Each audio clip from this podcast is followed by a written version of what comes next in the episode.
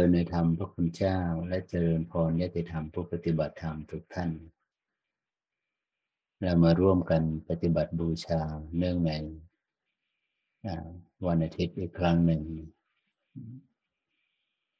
เหมือนเดิมนะใน1ชั่วโมงแรกเราจะพร้อมกันร่วมกันปฏิบัติบูชาในรูปแบบของการนั่งสมาธิหลังจากแผ่เมตตาครบ1ชั่วโมงแล้วก็พร้อมกันแผ่เมตตาหลังจากนั้นก็เป็นการสนทนาธรรมถามตอบตามโอกาสตามกาลตามเหตุปัจจัย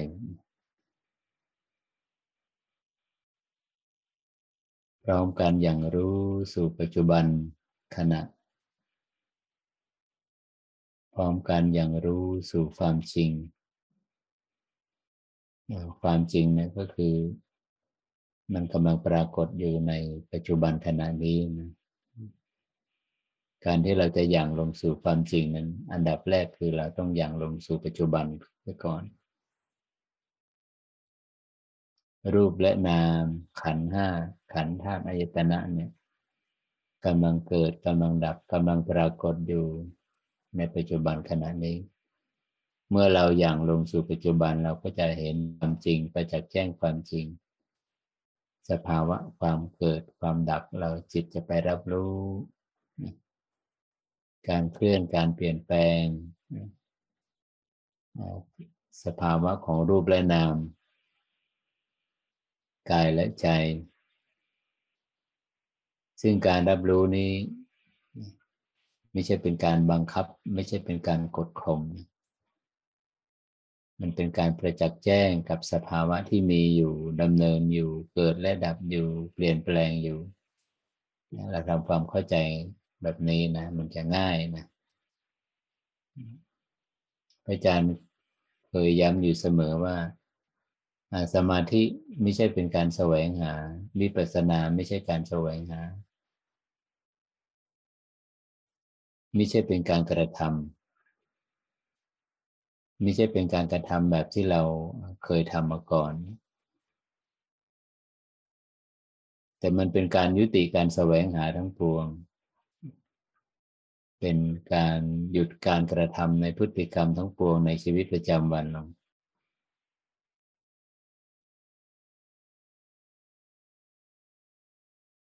การแสวงหาในรูป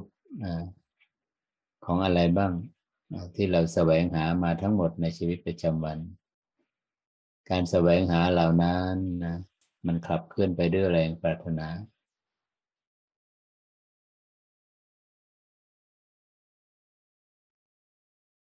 กระบวนการความคิดความนึกที่มันคอยจะดึงจิตออกจากปัจจุบันขณะเราจะลดพื้นที่ความคิดที่มันเป็นความเคยชินที่มันตกค้างในชีวิตประจำวันนะลดพื้นที่ลดปริมาณความคิดให้มันน้อยลงได้อย่างไรหากว่าความคิดอุปนิสัยการแสวงหาในชีวิตประจำวันยังมีบทบาทอยู่นี่จิตมันก็ยากในการที่จะย่างลงสู่ปัจจุบันขณะเราไม่ลืมเลือนนะกระบวนการความคิดคือสภาวะที่ตอบสนองแรงปรารถนาของจิตทำความรู้สึกให้ว่างจากการเลือกอารมณ์นะนี่เรากำลังเข้าสู่กระบวนการการละคลายละเหตุเราถอนเหตุเราดับเหตุแรงปรารถนาในอารมณ์มันทำกิจในลักษณะยังไงเลือกอารมณ์มุ่งหวังอารมณ์รอคอยอารมณ์มีการเลือกมีการมุ่งหวังมีการรอคอยทำจิตให้ว่างจากการเลือกอารมณ์ง่ายๆนะง่ายๆเพียงแค่ในประมาณ40 นาทีนี้เท่านั้นนะ ทำจิตให้ว่างทำความรู้สึกให้เป็นอิสระจากการเลือกอารมณ์เพราะในชีวิตประจำวันทั้งหมดที่ผ่านมาของวันนี้เนี่ยนะจิตชีวิตเราก็ขับเคลื่อนไปกับการเลือกอารมณ์ในชั่วโมงนี้ใน40นาทีนี้ที่เราปฏิบัติธรรมร่วมกันเราจะวางอุปนิสัยแบบนั้นก่อนนะวางมันไว้ก่อนเดี๋ยวพอครบชั่วโมงการปฏิบัติแล้วมันจะไปเลือกอีกก็แล้วแต่เหตุและปัจจัย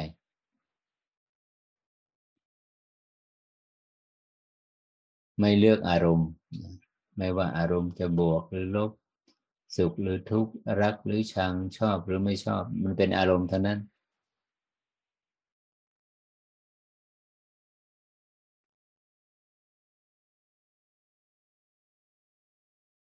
มันเป็นคาถาที่มันมีความพิเศษในตัวมันนะทำจิตให้อิสระทำจิตให้ว่างจากการเลือกอารมณ์มันยากตรงไหนเนี่ยจิตมันเข้าใจไหมในประโยคนะทำจิตให้อิสระทำจิตให้ว่างจากการเลือกอารมณ์ปัจ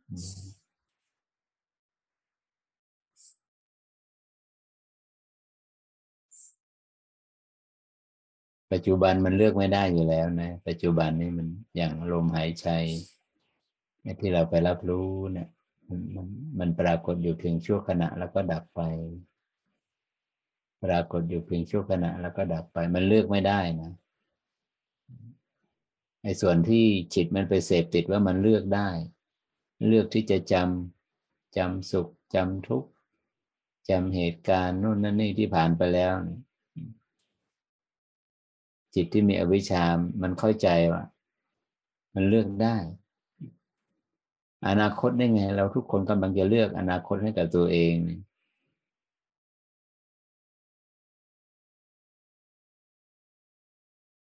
แล้วการเลือกนี้จะไปยุติเมื่อไหร่แล้วจริงๆเราเลือกได้ไหม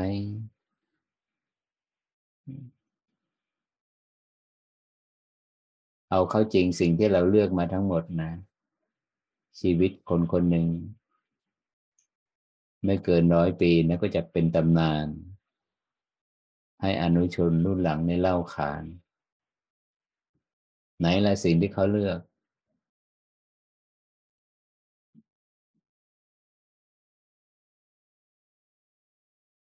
นี่เรากำลังเข้ามาสู่บรรยากาศแห่งความการรับรู้ที่เป็นจริงนะไม่ใช่ความเชื่อนะหากเราไม่เข้าใจในบริบทนี้ว่าจิตนี้มันจะถูกลวงมันจะเสพติดอยู่กับการเลือกอารมณ์มันจะพุ่งทะยานไปข้างหน้าแบบ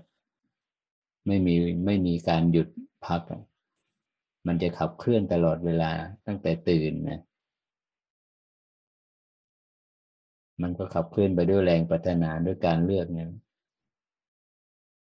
เราอย่าลืมนะการเลือกทุกอย่างนั้นทุกมิติแห่งการเลือกนั้นมันจะตอบสนองโจทย์วัตถุประสงค์อันเดียวเท่านั้นคือการเลือกนั้นก็คือว่าตอบสนองได้มาซึ่งความสุขได้มาซึ่งความสุขสิ่งที่มันเลือกมันอิงอะไรบ้างอิงรูปอิงเสียงอิงกลิ่นอิงรสอิงสัมผัสส่วนกระบวนการเลือกนั้นเป็นธรรมอารมณ์กับใจนะมันจะใช้อายตนะคู่ที่6เป็นกระบวนการเลือกมันจะมีไหมความสุขหากว่าจิตมันยุติมันหยุดพักการเลือกอารมณ์ที่ผ่านทางการเห็นได้ยินได้กลิ่นได้รสสัมผัสมันไม่ให้คุณค่ากับอารมณ์ที่ผ่านทางประสาทสัมผัสทั้ง5 เราอย่าลืมนะว่าจิตที่มันโลดแล่นไปในชีวิตประจำวันที่มันเลือกนะล้วนแล้วแต่มันจะอิงอารมณ์ที่ผ่านประสาทสัมผัสทั้งห้าก็เรียกว่ากามสัญญานะ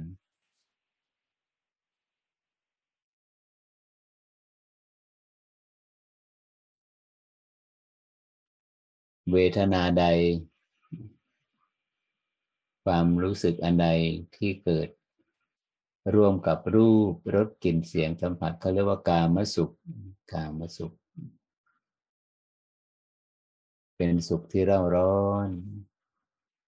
เป็นสุขที่เกิดขึ้นเพียงชั่วขณะแล้วก็ดับไปเป็นเหมือนเป็นสิ่งที่หยิบยืมเข้ามาเป็นความสุขเหมือนคนป่วยที่ได้กินของแสลงมันจะเร่าร้อนมันจะแผดเผาหากไม่ระมัดระวัง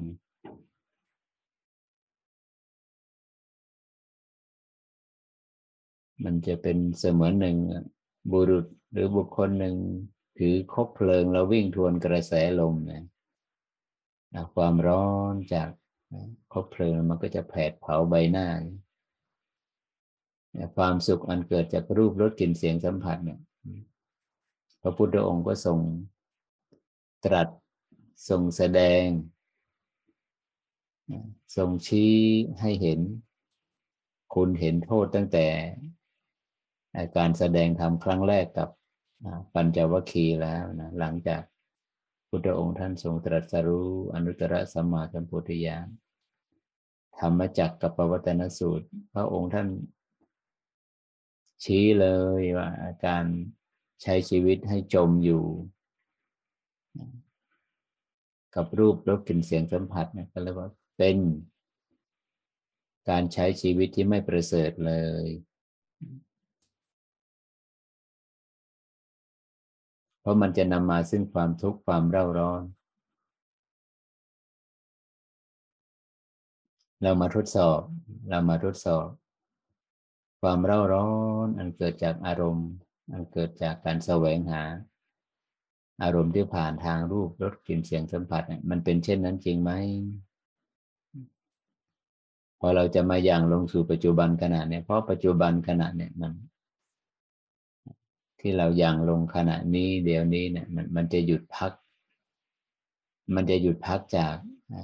กามสัญญาที่มันท่องเที่ยวไปมันจะหยุดพักจากการแสวงหารูปรสกลิ่นเสียงสัมผัสพอเราจะอยู่กับปัจจุบันขณะมันจะไม่อนุญาตนะความเคยชินของอารมณ์เหล่านั้นมันจะไม่อนุญาตให้จิตอยู่กับปัจจุบันขณะไม่อนุญาตให้จิตคุ้นเคยอยู่กับปัจจุบันขณะอานุภาพมันเนี่ยแรงมากนะแรงดึงมันเยอะมากคอยจะเหนี่ยวคอยจะรั้งแต่ด้วยความเข้าใจในหลักการด้วยเหตุและผลที่พระอาจารย์บอกไปแล้วว่ากระบวนการแสวงหาที่ไม่รู้จักยุตินั้นสำหรับคนทั่วไปเนี่ยการแสวงหาอารมณ์เนี่ยมันจะยุติเมื่อเขาอยู่ในโหมดแห่งการหลับเท่านั้นตราบใดที่เขายังตื่นอยู่เนี่ยธรรมชาติของจิตแบบมันจะไป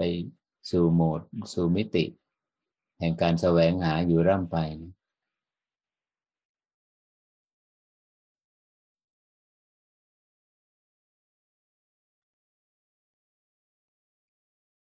การแสวงหานั้นมันอยู่ในรูปของความคิดใช่ไหมแสวงหาอารมณ์แน่นอนล่ะหากว่าอุปนิสัยความเคยชินในการแสวงหาเนี่ยไม่ยุติลงไม่เบาบางลงความสงบหรือว่าสมาธิจิตจะเกิดขึ้นไม่ได้ลดบทบาท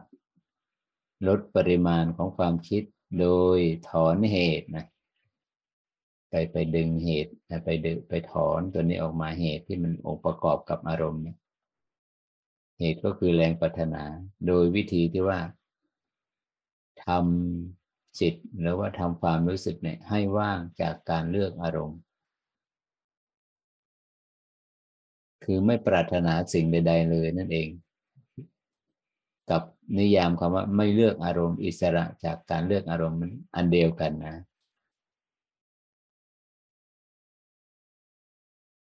แม้แต่ความสงบที่จะได้จากการหยั่งลงสู่ปัจจุบันก็ไม่ต้องรอคอยก็ไม่ต้องมุ่งหวัง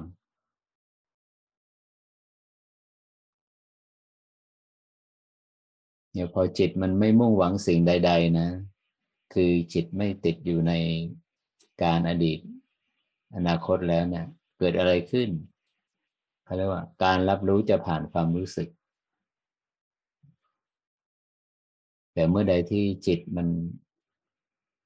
ขึ้นอยู่กับแรงปรารถนาเนี่ยขึ้นอยู่กับการเลือกอารมณ์เนี่ยการรับรู้มันจะผ่านความคิดผ่านความนึกผ่านอดีตอนาคตอันนี้ชัดเจนนะเมื่อใดที่จิตเป็นอิสระจากการเลือกอารมณ์เมื่อนั้นการรับรู้ของจิตมันจะผ่านความรู้สึกรู้สึกตรงไหนตรงนี้ขณะนี้เดี๋ยวนี้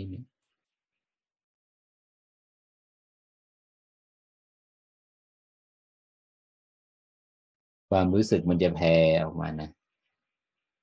จุดศูนย์กลางแห่งความรู้สึกตั้งแต่22 กรกฎาคมปี64นะเพิ่งครบรอบไปเพิ่งผ่านไปแค่2วันเองนะครบรอบ22 กรกฎาคมปี65นั่นหมายถึงว่าจุดศูนย์กลางของความรู้สึกนั้นมันได้เปลี่ยนจากอาทัยวัตถุนะเปลี่ยนจากหัวใจเปลี่ยนจากมโนธาตุเนี่ยขึ้นมานะเปลี่ยนตำแหน่งเป็นอยู่ที่จุดศูนย์กลางสมองนะหรือครูบางท่านบอกว่าก้านสมองมันจะไปอยู่กึ่งกลางสมองนั่นแหละจริงไหมเนี่ยเมื่อใดที่เราดำรงจิตให้อิสระจากการเลือกอารมณ์เนี่ยความรู้สึกจะไปรวมที่กึ่งกลางสมองโดยอัตโนมัตินะอิสระจากการเลือกอารมณ์ไม่เลือกอารมณ์ไม่ปรารถนาอารมณ์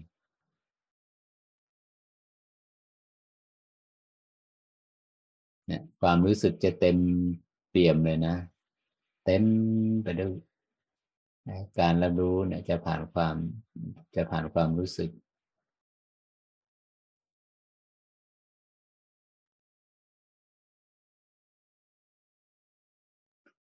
อันนี้เราอาศัยกระบวนการเข้าไปจุดศูนย์กลางของการของความรู้สึกตัวนะโดยผ่านจิตนะโดยผ่านจิตถอนเหตุนะถอนเหตุหรือว่าดับเหตุหากว่าผู้ปฏิบัติท่านใดยังไม่ชัดนะยังไม่ชัดดำริแล้วพิจารณาแล้วอธิษฐานแล้วมนสิการแล้วในลักษณะที่ว่าทำจิตให้อิสระหรือว่าว่างจากการเลือกอารมณ์มันก็ยังคอยจะเลือกอยู่กำลังมันมีมากการเลือกอารมณ์นะมันมีกำลังมากมีบทบาทมากใครที่กำลังเผชิญกับสภาวะแบบนี้อยู่นั่นหมายถึงว่าความคิดความนึกยังไม่ยุติการทำงานเลยยังไม่เบาบางลงเลยเราต้องใช้อีกเทคนิคหนึ่งเราต้องใช้อีกอุบายหนึ่งคือเราอาจจะเข้าไปสู่จุดศูนย์กลางของความรู้สึกโดยผ่านทางกายภาพนะไม่ลืมเลือนนะกึ่งกลางสมองอยู่ตรงไหนในขณะที่เราหลับตาลากเส้นตรงแล้วมันมีเส้นตรงเส้นหนึ่งเริ่มที่กึ่งกลางระหว่างคิ้วนะดวงตาที่3ลากเส้นตรงผ่านสมองไปทะลุออกที่ท้ายทอยนี่เรากำลังอาศัยทางกายภาพนะมาร่วมว่าจุดกึ่งกลางสมองมันอยู่ตรงไหน เอาความรู้สึกมาเพ่งที่ถึงกลางระหว่างคิ้ว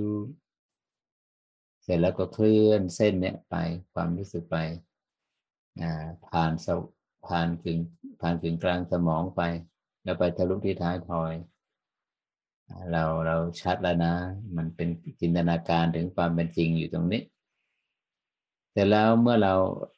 ในขณะที่เราหลับตาอยู่เนี่ยรับรู้แล้วมันมีเส้น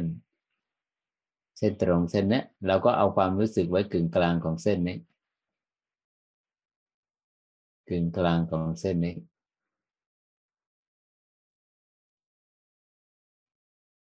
หลังจากนั้นก็ไม่ต้องจินตนาการอีกต่อไปเป็นจุดเดียวกันนะที่ว่าจิตเป็นอิสระจากการเลือกอารมณ์ว่างจากการเลือกอารมณ์ความรู้สึกมันจะมาที่กึ่งกลางสมองกับอุบายวิธีที่เราลากเส้นตรงจากกึ่งกลางระหว่างคิ้วไปทะลุท้ายทอยแล้วเอาความรู้สึกมาไว้กึ่งกลางของเส้นนี้เป็นจุดเดียวกันโยมเป็นจุดเดียวกันนิ่งอยู่เป็นหนึ่งเดียวอยู่กับจุดกึ่งกลางเนี่ยเบาละสัมผัสกับสภาวะที่เบานี่เขาเรียกว่า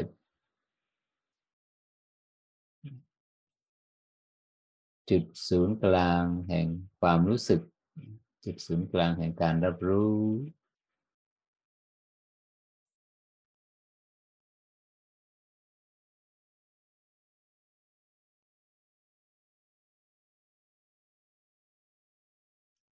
ไม่ลืมเลือนนะสำหรับผู้ที่ไม่ถูกจริตหรือว่าไม่ค่อยจะถูกอุปนิสัยกับอุบายวิธีที่อยู่ที่กึ่งกลางสมองเนี่ยมีผู้ปฏิบัติบางท่านก็เข้าใจว่ามันลึกเกินไปมันเงียบเกินไปมันนิ่งเกินไปมันไม่เห็นการเกิดการดับเลยอีกวิธีหนึ่งก็คือไม่ลืมนะนั่งสมาธิในรูปแบบของพุทธรูปปางมารวิชัยปกติเรานั่งสมาธินี่เราจะเอามือขวาวางบนมือซ้ายใช่ไหมแล้วก็ดึงมือขวาออกมาคว่ำบนเข่าขวามือซ้ายเรายังวางหงายมือซ้ายยังวางอยู่บนตักเหมือนเดิมนี่ให้เราเอาความรู้สึกนะปกติที่เราเพ่งโดยวิธีแรกเนี่ยมันจะอยู่ที่กึ่งกลางสมองเราเคลื่อนมาที่กึ่งกลางอุ้งมือซ้ายนะกลางอุ้งมือซ้ายกลางฝ่ามือซ้ายผู้ปฏิบัติบางท่านก็ถูกจริตกับอุบายวิธีนี้นะเหมือนกันเพียงแต่ต่างจุดต่างฐานไม่ใช้คำบริกรรมไม่ตามลมหายใจไม่ตั้งคำถามไม่สร้างภาพเป็นเพียงความรู้สึกล้วนๆที่กึ่งกลางสมองหรือกึ่งกลางอุ้งมือซ้ายเราจะอยู่ตรงนี้อีกไม่เกิน10นาทีนะเราก็จะเคลื่อนเข้าไปสู่ฐานปกติ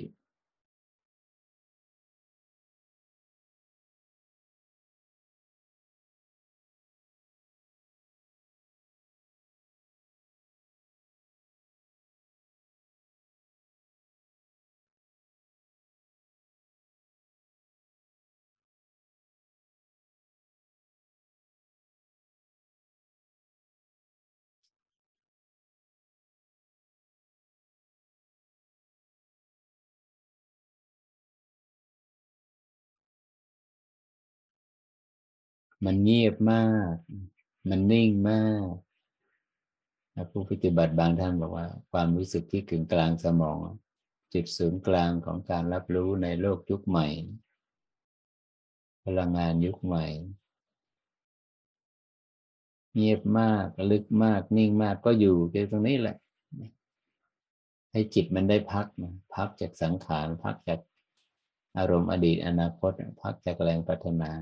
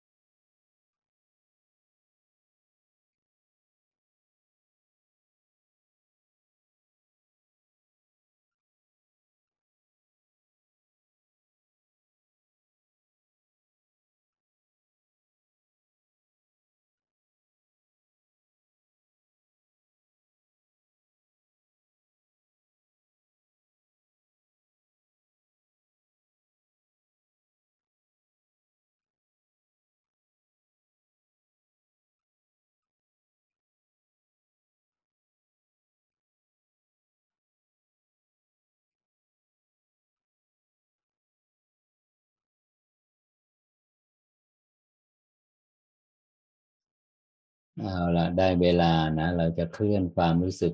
จากฐานสองฐานนี้เคลื่อนความรู้สึกออกจากถึงกลางสมองหรือเคลื่อนเอาความรู้สึกออกจากถึงกลางที่อุ้งมือซ้ายมาสู่ฐานปกติสี่ฐานนะฐานใดฐานหนึ่งเราคุ้นอยู่เสพคุ้นอยู่กับฐานไหนโพรงจมูกปลายจมูกหรือพื้นที่สามเหลี่ยมบนริมฝีปากถึงกลางหน้าอกหรือศูนย์กลางกายบริเวณหน้าท้องเหนือสะดือขึ้นมา2นิ้วเมื่อเรามาสู่ฐานปกติสี่ฐานนี้เราเพื่ออะไรเพื่อให้จิตเนี่ยมาประจักษ์แจ้งมาสัมผัสกับการเปลี่ยนแปลงการเคลื่อนการเกิดการดับของรูปของนามนะ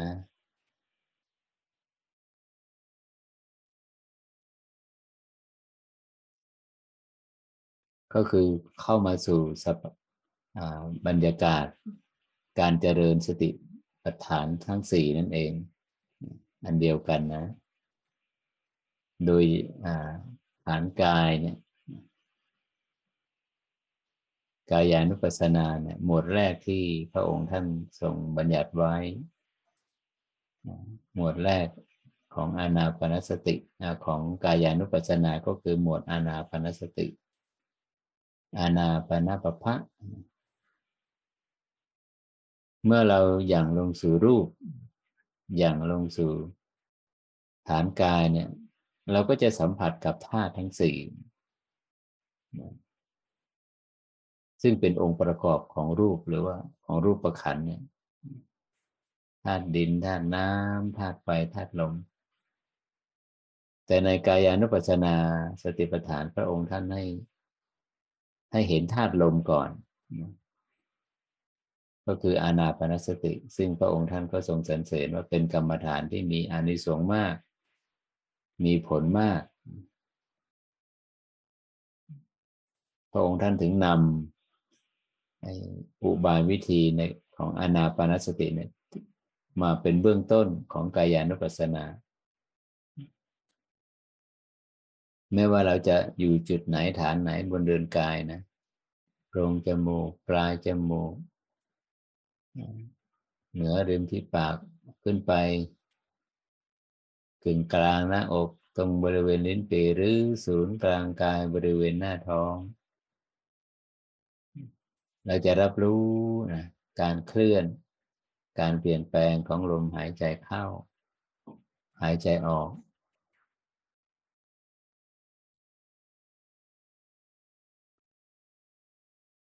นิยามว่ายังไงอานาปานสติสี่ขั้นแรกกายานุปัสสนาลมหายใจเข้ายาวออกยาวก็รู้ชัดลมหายใจเข้าสั้นออกสั้นก็รู้ชัด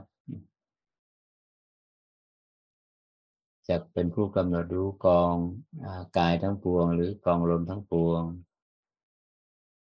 จะกำหนดรู้ชัดซึ่งลมหายใจระงับสี่ขั้นนี้โดยสภาวะแล้วเนี่ยอานาปานสติแต่ละขั้นเนี่ยมันจะเคลื่อนไปเองนะเรียกว่ามันจะเคลื่อนจากหยาบไปละเอียดไม่ต้องไปเจริญอ่ะไม่ต้องไปฝึกอ่ะวิธีทำลมหายใจสั้นมันทำไม่ได้อยู่แล้วเมื่อใดที่จิตแจ่มแจ้งประจักษ์ชัดกับสภาวะของลมหายใจเข้ายาวออกยาวชัดนะชัดกับลมหายใจเข้ายาวออกยาวแล้วเนี่ยจิตจะเคลื่อนนะจิตจะเคลื่อนหรือว่าสภาวะลมหายใจเนี่ยมันจะเคลื่อนจากหยาบไปละเอียด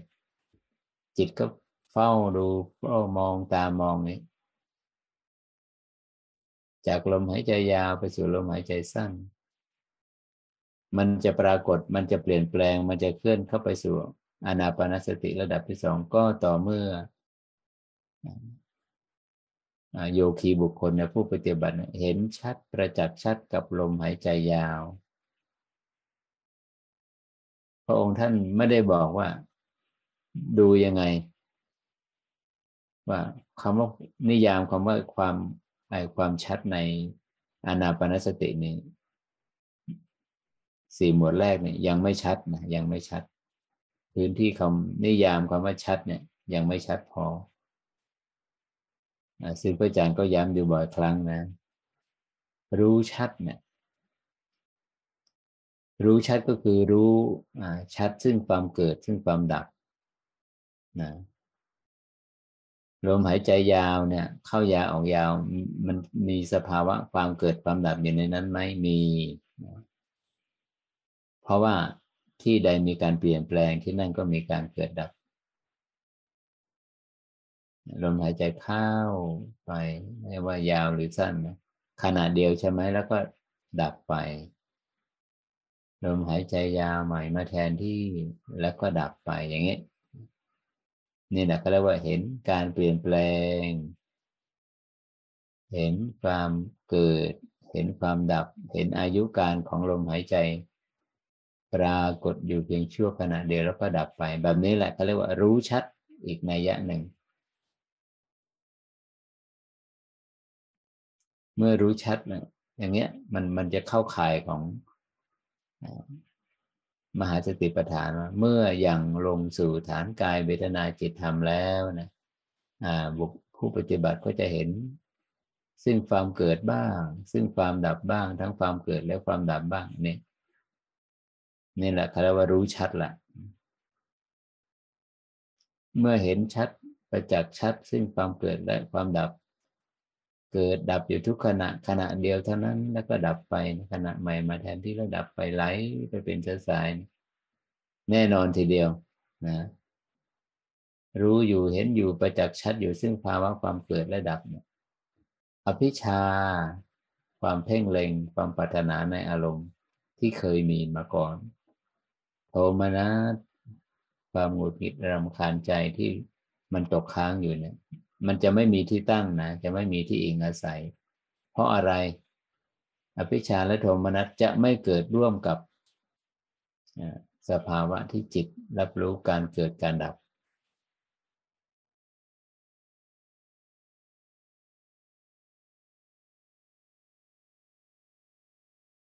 นอกจากยาวและสั้นแล้วนะลมหายใจนั้นปรากฏอยู่เพียงชั่วขณะเดียวก็ดับไปลมหายใจใหม่มาแทนที่แล้วก็ดับไปอย่างนี้สลับกันระหว่างลมหายใจเข้าและออกนี่แหละเห็นการเปลี่ยนแปลงนี่แหละเห็นการเกิดดับนี่แหละเห็นความภาวะความไม่เที่ยงส่วนพระอาจารย์ก็จะถนัดนะกับเอาความรู้สึกมาไว้ที่ศูนย์กลางกายเพ่งไปที่หน้าท้องเคลื่อนความรู้สึกเหนือขึ้นมา2นิ้วเนี่ยกายมันจะตรงขึ้นมาโดยอัตโนมัติอาจารย์ก็จะอยู่จุดนี้แหละในทุกครั้งที่เข้าสู่สมาธิก็จะเริ่มต้นตรงนี้นะสตาร์ทตรงนี้นิ่งอยู่เบาอยู่กับจุดนี้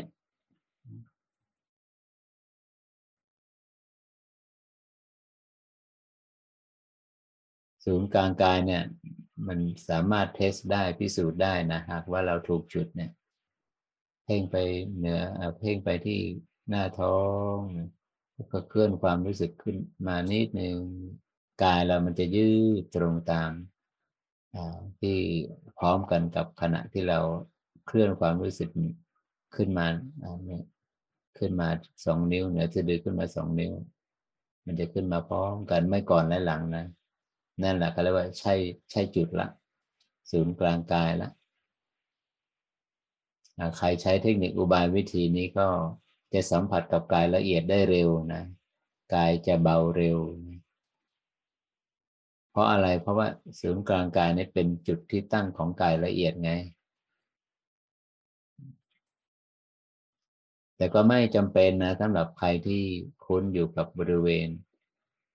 โพรงจมูกปลายจมูกหรือถึงกลางหน้าอกก็ชัดเจนอยู่แล้วก็ไม่จำเป็นจะต้องใช้อุบายวิธีนี้นะไม่ว่าจะอยู่จุดไหนฐานไหนบนเรือนกายขอให้ประจักษ์แจ้ง ขอให้รู้ชัดกับการเปลี่ยนแปลงกับการเกิดระดับไม่ใช่ว่านิ่งอยู่แล้วไม่รับรู้อะไรไม่ใช่อย่างนั้นโลกยังหมุนอยู่จักรวาลยังเคลื่อนไหวอยู่สรรพสิ่งกำลังเคลื่อนอยู่ไม่มีสิ่งที่มันนิ่งสิ่งใดที่ไหวอยู่เคลื่อนไหวอยู่เอาความรู้สึกไปจับที่มันเคลื่อนไหวนั่นคือมันเปลี่ยนแปลงมันเปลี่ยนแปลงก็คือมันเกิดดับอันเดียวกันแล้วสภาวะของอารมณ์ที่ถูกรู้เนี่ยก็จะเคลื่อนจากหยาบไปละเอียดเคลื่อนจากลมยาวไปลมสั้นเคลื่อนจากเวทนาที่เป็นทุกข์ไปสู่สุขเวทนาอุเบกขาเวทนาเคลื่อนจากความพัวพันไปสู่การปล่อยวางนี้มันจะเคลื่อนละเนี่ยมันจะเคลื่อนละส่วนการเคลื่อนนี้ไม่ใช่ว่าเกิดจากแรงปรารถนาเกิดจากการบังคับควบคุมไม่มันจะเกิดขึ้นของมันเองภารกิจผู้ปฏิบัติให้มั่นคงอยู่กับการเคลื่อนกับการเปลี่ยนแปลง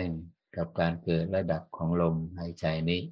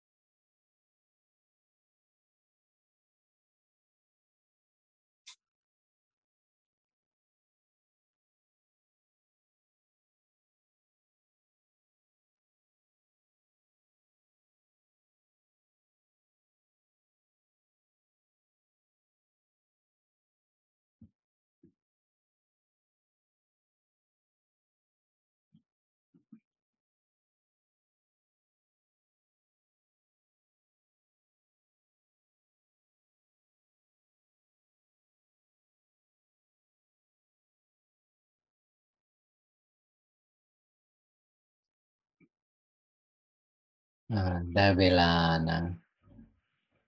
พร้อมกันน้อมจิตที่สงบดีแล้ว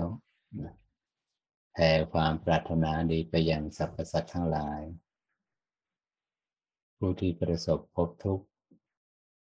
ผูกพันอยู่ในทุกข์ขอให้คลี่คลายพ้นจากความทุกข์ผู้ที่ประสบสุขมีความสุขอยู่แล้วขอให้มีความสุขยิ่งขึ้นไปขอให้ความปรารถนาที่ดีความไม่เบียดเบียนซึ่งกันและกันจงแผ่ไปยังสรรพสัตว์ทั้งหลายโดยทั่วหน้าสัพเพสัตตาสัตว์ทั้งหลายที่เป็นเพื่อนทุกข์เกิดแก่เจ็บตายด้วยกันทั้งหมดทั้งสิ้นอเวราโหนตุจงเป็นสุขเถิดอย่าได้มีเวรซึ่งกันและกันเลยอัพยาปชาโหนตุจงเป็นสุขเถิดอย่าได้เบียดเบียนซึ่งกันและกันเลยอนีฆาโหนตุจงเป็นสุขเถิดอย่าได้มีความทุกข์กายทุกข์ใจเลยสุขีอัตตานังปริหารันตุจงมีความสุขกายสุขใจรักษาตนให้พ้นจากทุกภัยทั้งสิ้นเถิ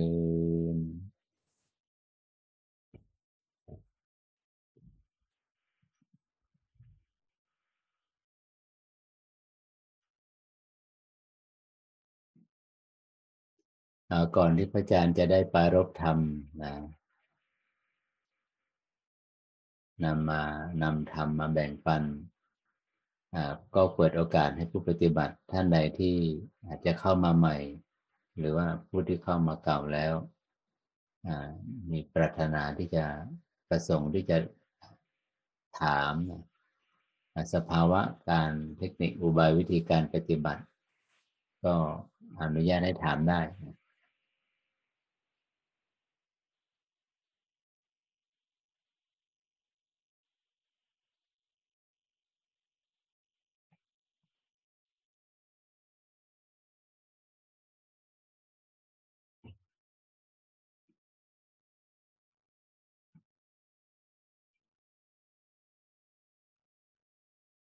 เดี๋ยวจะลืมนะก็หากไม่มีใครยังไม่ป้อนคำถามยังไม่ส่งคำถามตอนนี้ก็พระอาจารย์ก็จะก่อนที่เราจะร่วมกันปารภธรรมพระอาจารย์ขอประชาสัมพันธ์ขอบอกกล่าว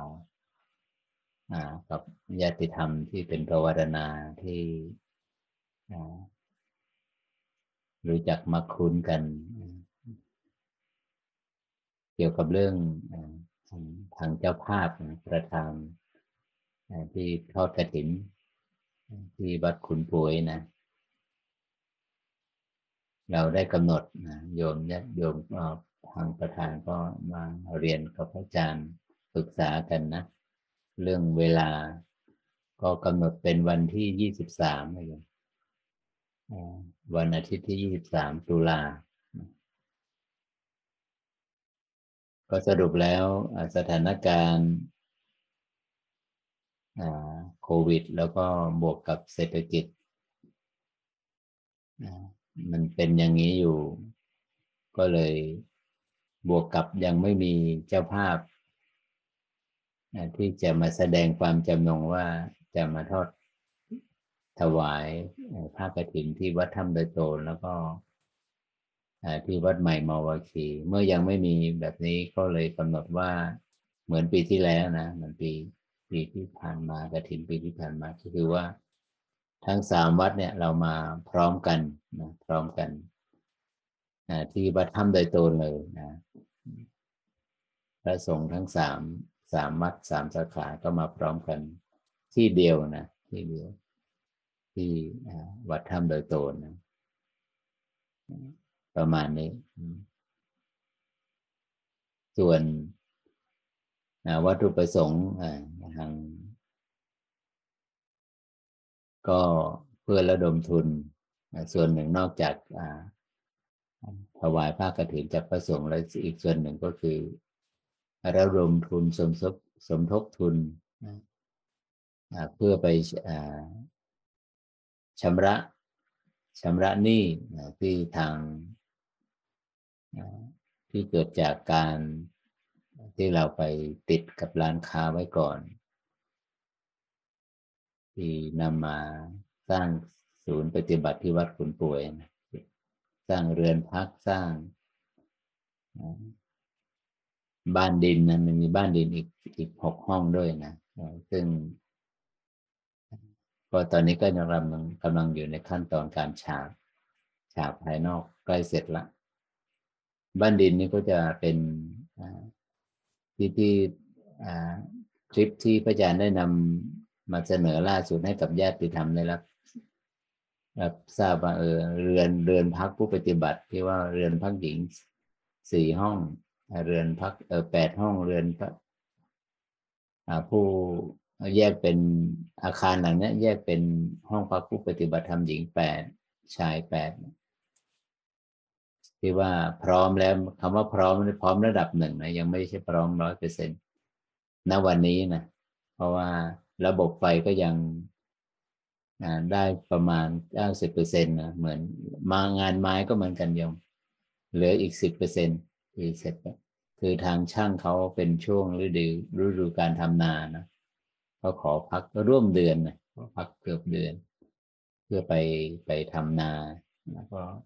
ถ้าเสร็จแล้วก็จะกลับมาปิดใหม่ปิดท้ายใหม่ส่วนญาติธรรมที่รับเป็นเจ้าภาพเป็นค่าแรง 420,000 ก็แบ่งเป็น5 งวด4 งวดแรกก็งวดละ 80,000 เหลือ งวดสุดท้ายโยมงวดสุดท้ายก็จ่าย 100,000 ก็คงจะให้งานมันเสร็จจริงๆนะก็ถึงจะมีการ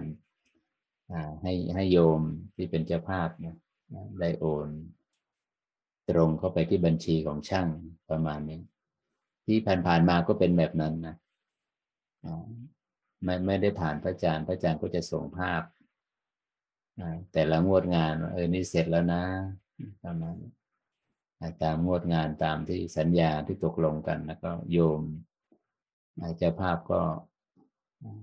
โอนเข้าบัญชีของทางช่างโดยตรงประมาณนี้โยมส่วนค่าวัสดุอะไรต่างๆที่เราติดร้านค้าก็เราก็เหมือนที่ผ่านมานะตั้งแต่เราสร้างวัดถ้ำเดือโตนมาแล้วนะคือว่าปีหนึ่งเนี่ยเราก็จะคืนก็เราก็จะชำระวัสดุที่เราติดค้างไว้กับทางร้านค้านะในโดยอาศัยเงินก้อนจากที่ญาติธรรมร่วมกันบริจาคในช่วงของงานกฐินนี่แหละของเทศกาลกฐินปีละครั้งโยมปีละครั้งซึ่งนั่นหมายถึงว่าออกพรรษาแล้วเนี่ยก็พร้อมแล้วทั้งบ้านดินนี่จะใหญ่นะห้องจะใหญ่6 ห้องเลยก็ห้องก็ความกว้างก็3 เมตรความยาวก็4 เมตรนะพร้อมบ้านดินนี่มีคุณสมบัตินะโยมพร้อมที่จะต้อนรับอุณหภูมิ3 หรือ 4 องศานะที่วัดขุนป่วยเนี่ยอากาศจะเย็นมากอากาศหน้าหนาวจะหนาวมากเรือนพัก16 ห้องข้างบนเอาไม่อยู่แต่ใครที่จะสัมผัสอากาศหนาวโดยไม่มีฮีเตอร์ก็ต้องไปที่วัดขุนป่วยนะช่วงหน้าหนาวส่วนที่จำนวนห้องพักที่เป็นบ้านดินมีอยู่6 ห้องอันนั้นก็เป็นอาคารพิเศษขึ้นมาเวลาหนาวจริงมันไม่รู้จะอยู่กันยังไงนะก็คงจะต้องไปพักกันบ้านดินประมาณนี้แต่เวลาเราจัดคอร์สพิเศษสำหรับศิษย์เก่านี่ก็คอร์สที่วัดขุนป่วยคอร์สที่วัดใหม่มาวาคีนี่ก็จะเป็นคอร์ส3 วันเต็มอยู่ไม่ยาวเนาะ3 วันเต็ม ส่วนคอร์สวัดธรรมนี้5 วันเต็มประมาณคอร์ส3 วันเต็มนี้ก็จะไม่มีทุกเดือนนะอาจจะเป็นฤดูละ1 ครั้งหรือฤดูละ2 ครั้งก็ว่ากันไป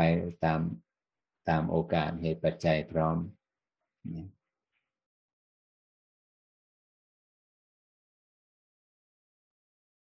ซึ่งถ้างานกฐินจบแล้วเราชำระหนี้ที่ติดกับทางร้านค้าอยู่จบแล้วก็คือเราก็ได้พักกันนะโยมครับ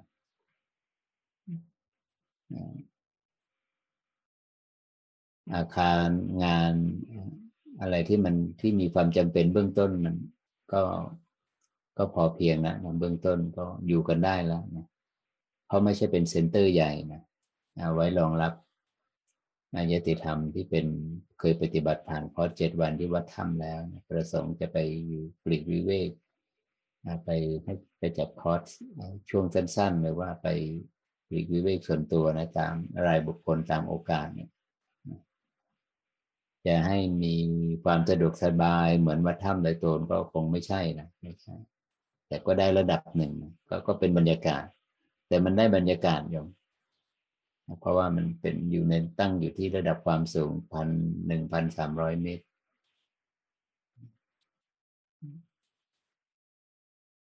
ก็เมื่อไม่กี่วัน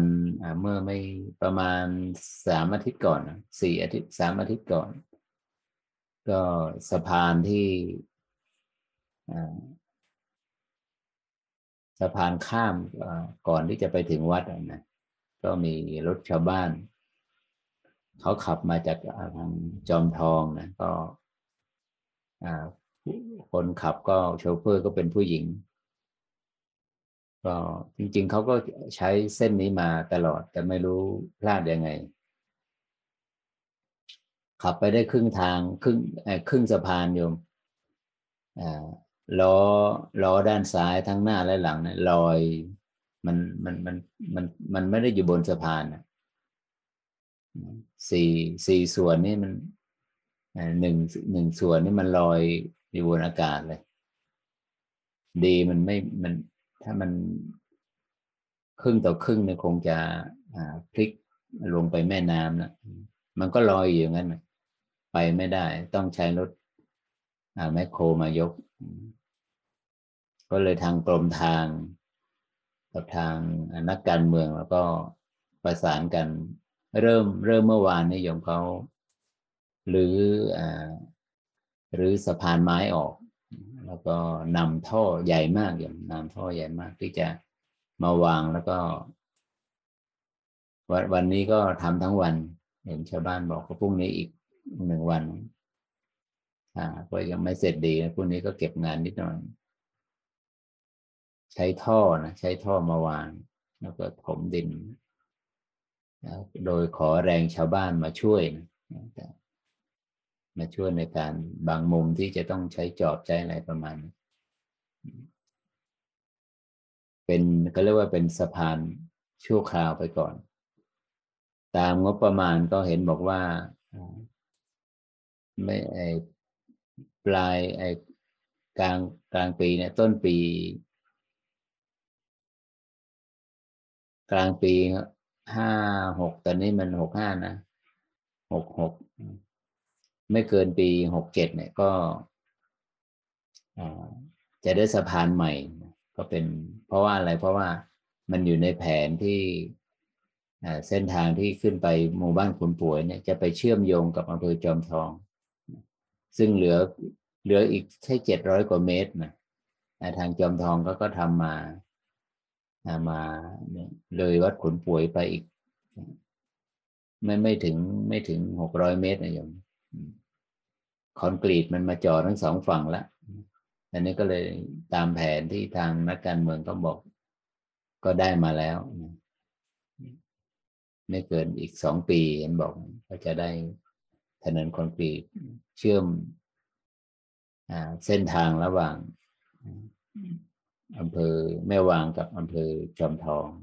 บ้านคนป่วยกับบ้านเมืองอ่างประมาณนี้อันนี้คืออัปเดตที่ประชาสัมพันธ์นายติธรรมได้รับทราบ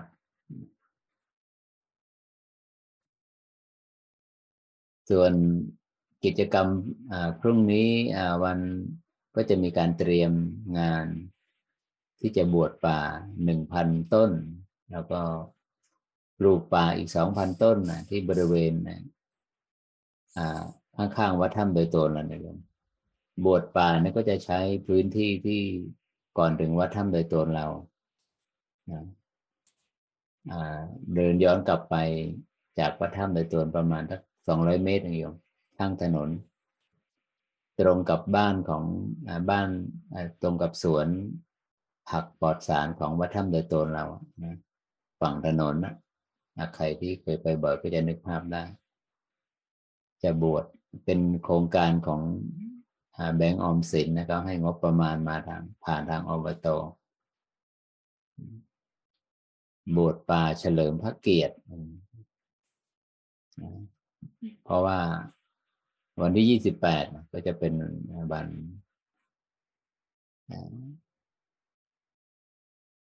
เฉลิมพระชนมพรรษาของร10นะแต่ว่าพิธีกรรมบวชป่านี่จะมีอาจจะจัดวันที่27เพราะนั้น25 26วันพรุ่งนี้วันมะรืนนี้ก็จะเป็นการเตรียมสถานที่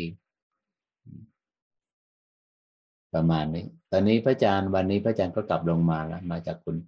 ลงจากคุณป่วยมาเมื่อวานพอทราบว่าวันตอนบ่ายเขาจะรื้อสะพานแล้วพระอาจารย์ก็ลงมาก่อนก็ทำภารกิจอยู่ได้ไม่เกิน6 คืนแล้วก็ครบวันที่6 คืนก็จะครบวันที่28ซึ่งเป็นวันปาฏิโมกข์วันพระ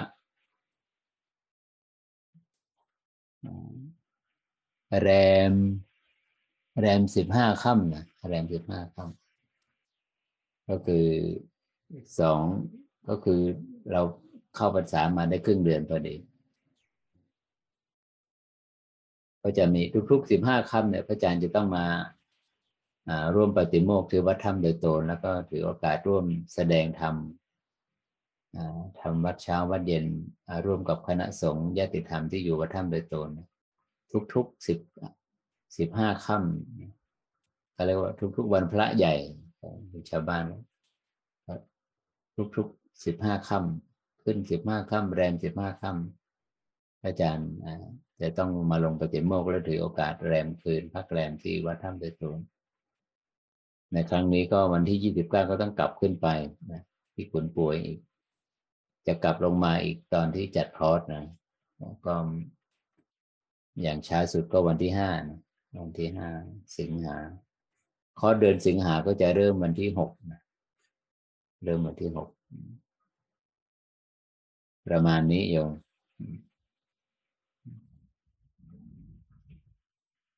มีใครจะเรียนถามอะไรเพิ่มเติมไหม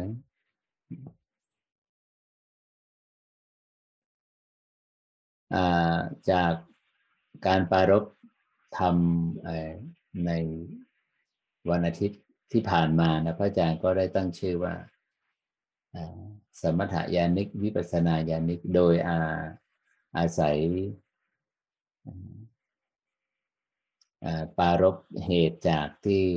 เราได้ไปได้ยินได้ฟังที่เราร่วมกันสนทนาเกี่ยวกับวิธีการปฏิบัติของท่านพระอกศยดอนะซึ่งมาตั้งที่ศูนย์ที่เมืองไทยเนี่ยลูกศิษย์ที่เมืองไทยในสายของท่านพระอกก็ร่วมกันสร้างศูนย์เซ็นเตอร์ขึ้นมาที่อ่างทองนะเป็นศูนย์ปฏิบัติธรรมนานาชาติมีอยู่ที่อินโดบ้างอินโดก็มีอินโดนีเซียก็มีมาเลย์ก็มีแต่ศูนย์ใหญ่นี่อยู่ที่พม่าก็คือหลักการก็คืออันเดียวกันก็คืออุบายวิธีว่าทางสายเนี่ยของท่านพระอกเนี่ยจะต้องให้ผู้ปฏิบัติได้บรรลุฌานจิตก่อนหากไม่บรรลุฌานจิตเนี่ยก็จะไม่สอนวิปัสสนา เขาถือคติว่าการปฏิบัติวิธีนี้เนี่ยจะเดินรอยตามพระพุทธองค์เพราะว่าพระพุทธองค์ก็ทรงใช้ฌานทั้ง4เนี่ยเจริญฌานทั้ง4ให้เกิดทักษะเกิดความชำนาญแล้วพระองค์ท่านถึงน้อมจิตเข้าไปบรรลุวิชาทั้ง3วิชาในวันที่พระพุทธองค์ในรัตติกาลที่พระองค์ท่านทรงตรัสรู้เราไม่ลืมนะวิชา3วิชาที่1ก็คืออย่างรู้อดีตปัจจุบันเนี่ยเราเป็นผลจากอดีตเหตุมันอยู่ในอดีตนะส่งผลปัจจุบัน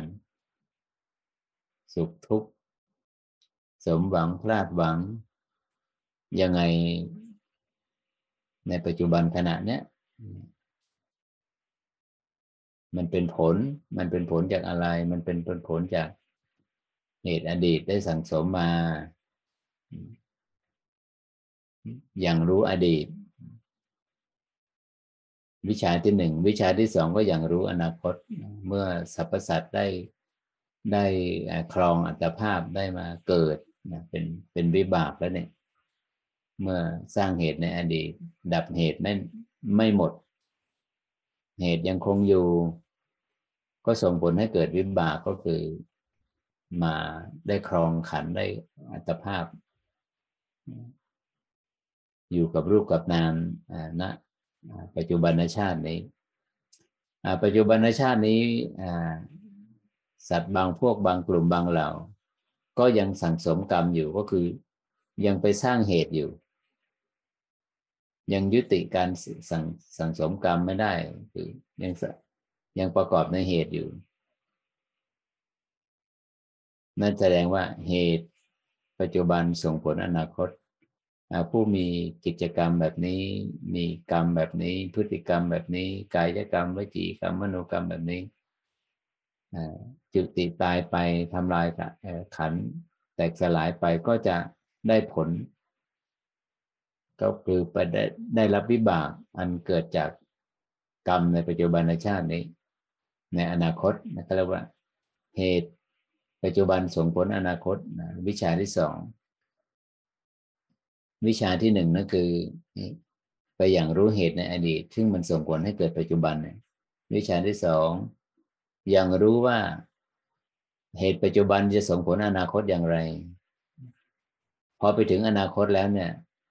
ก็ไม่มีใครมีอะไรเป็นหลักประกันว่าจิตที่ยังมีอวิชชาอยู่เนี่ยยังจะสั่งสมเหตุต่อไปอีกไหมถ้าเป็นสั่งสมเหตุอีกก็ต้องมีวิบากขึ้นมาอีก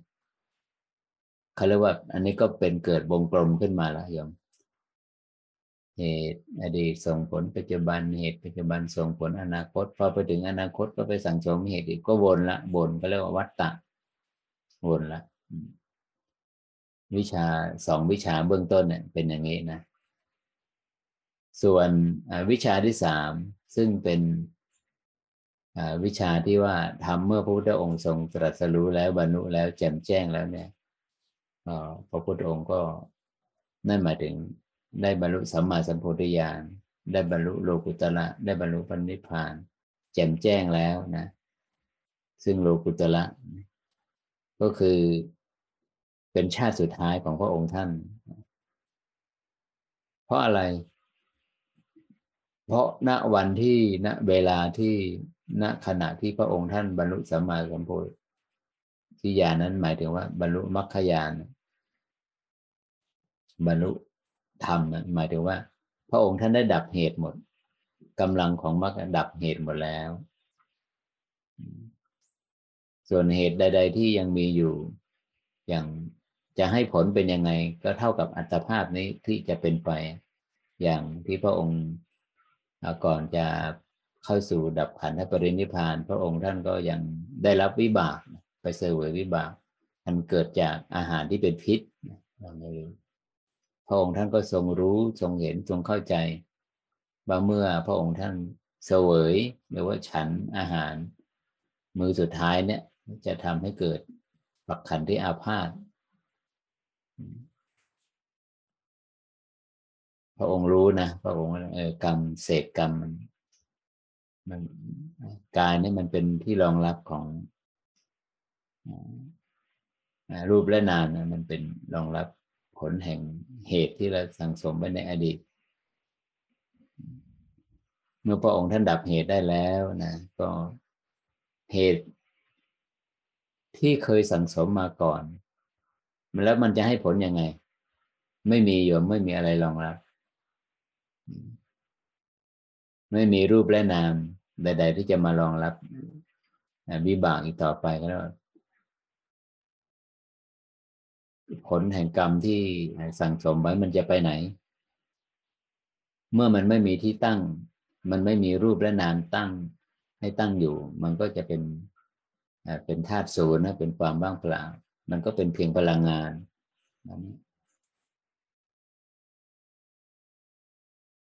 ดับเหตุดับเหตุดับอวิชชาตัณหาอุปาทาน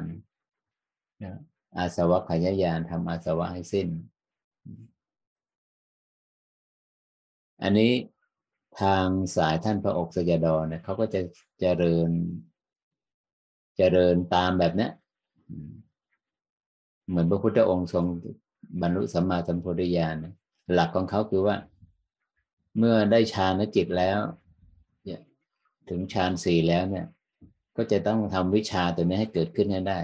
อย่างรู้อดีตอย่างรู้อนาคตเสร็จแล้วถึงจะเข้าไป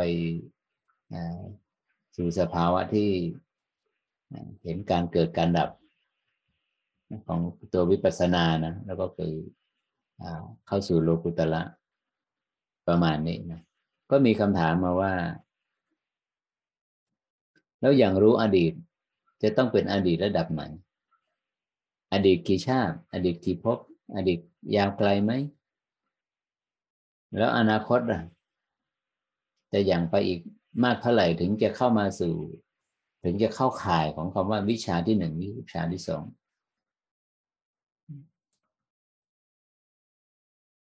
มีความจำเป็นไหมมีผู้ปฏิบัติถามเข้ามาที่ลึกกว่านั้นอีกว่ามีความจำเป็นไหมที่จะต้องมันเป็นมาตรฐานไหมอุบายวิธีเนี่ยหรือว่าเทคนิคการปฏิบัติว่าตราบใดที่ยังไม่ได้ฌานจิตเนี่ยยังไม่มีทักษะ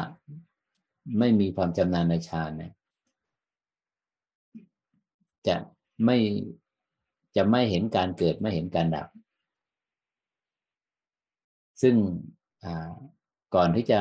ตอบคำถามนี้นะเราก็ต้องไปดูอย่างไปดูในเหตุการณ์ตามในพุทธประวัติตามในพระไตรปิฎกที่ถูกบันทึกไว้ในประเด็นของการบรรลุธรรมเราไม่ลืมเลือนนะ 90% นะ 99% ด้วยซ้ำนะที่ผู้ที่บรรลุธรรมในสมัยพุทธกาลนี้เกิดจากกระบวนการฟังธรรมอย่าลืมนะโยมเกิดจากกระบวนการฟังธรรมพระพุทธองค์ก็อันนี้พระพุทธองค์แสดงนะที่เราเคยทำวัดเช้าว่าธรรมที่พระองค์ท่านทรงแสดงนั้นส่วนมากย่อมเป็นไปโดยมากอย่างนี้ว่ารูปและนามไม่เที่ยงรูปไม่เที่ยงเวทนาไม่เที่ยงสัญญาสังขารวิญญาณไม่เที่ยงเมื่อไม่เที่ยงสิ่งใดไม่เที่ยงสิ่งนั้นก็เป็นทุกข์สิ่งใดเป็นทุกข์ควบคุมไม่ได้สิ่งนั้นไม่ใช่ตัวไม่ใช่ตนพระองค์ท่านจะคำสอนพระองค์ท่านจะนำรูปและนามนะโยมนำขันธ์น้อมลงสู่ไตรลักษณ์อนิจจังทุกขังอนัตตาพอจบลงตัวนี้ปุ๊บเนี่ยจิตของผู้ที่ฟังอยู่ก็ได้บรรลุนะ99% จะเป็นอย่างนี้โยมถามว่าบรรลุพระองค์ท่านจะใช้คำว่าได้ธรรมจักษุได้ดวงตาเห็นธรรม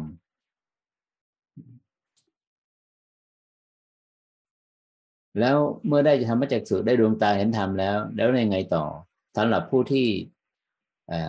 ยังไม่เกิดทักษะยังไม่เกิดความชำนาญในฌานจิตแน่นอนทีเดียวโยมฌานจิต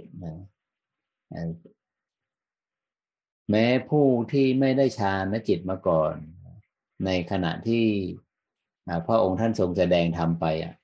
ก่อนที่กระบวนการสภาวะของมรรคญาณหรือว่าการบรรลุธรรมจะเกิดขึ้นเนี่ยสภาวะของฌานจิตปฐมฌานอย่างต่ำปฐมฌานจะเกิดร่วมกับมรรคอีก7องค์ก็คือเกิดร่วมกับวิปัสสนานั่นเองเขาเรียกว่าฌานจิตเนี่ยฌานที่1เขาเรียกว่าสมาธิพละส่วนปัญญานะครับเขาเรียกว่าวิปัสสนาพละสมาธิพละและปัญญาพละเกิดร่วมกันปุ๊บเขาก็เรียกว่ามรรคญาณ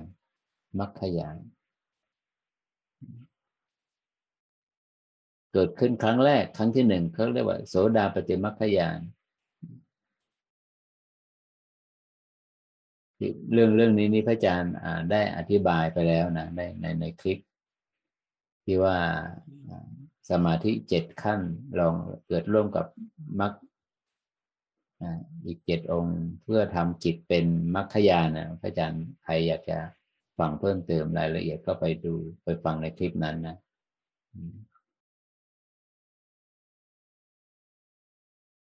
นั่นหมายถึงอะไรนั่นหมายถึงว่าโยคีบุคคลผู้ได้บรรลุคุณธรรมครั้งที่1อยู่ครั้งแรกคือได้ดวงตาเห็นธรรมเป็นโสดาบันแล้วนะแน่นอนทีเดียวนะการบรรลุธรรมครั้งที่2สักทาคามีเนี่ยการบรรลุธรรมครั้งที่2เนี่ยฌานจิตจะไม่เกิดร่วมกับปฐมฌานนะที่เคยเกิดร่วมกับการบรรลุธรรมครั้งที่1แล้วปฐมฌานเนี่ยจะไม่เกิดร่วมกับมรรคญาณเบื้องบนนั่นหมายถึงอะไรนั่นหมายถึงว่าทุติยฌานอยู่ทุติยฌาน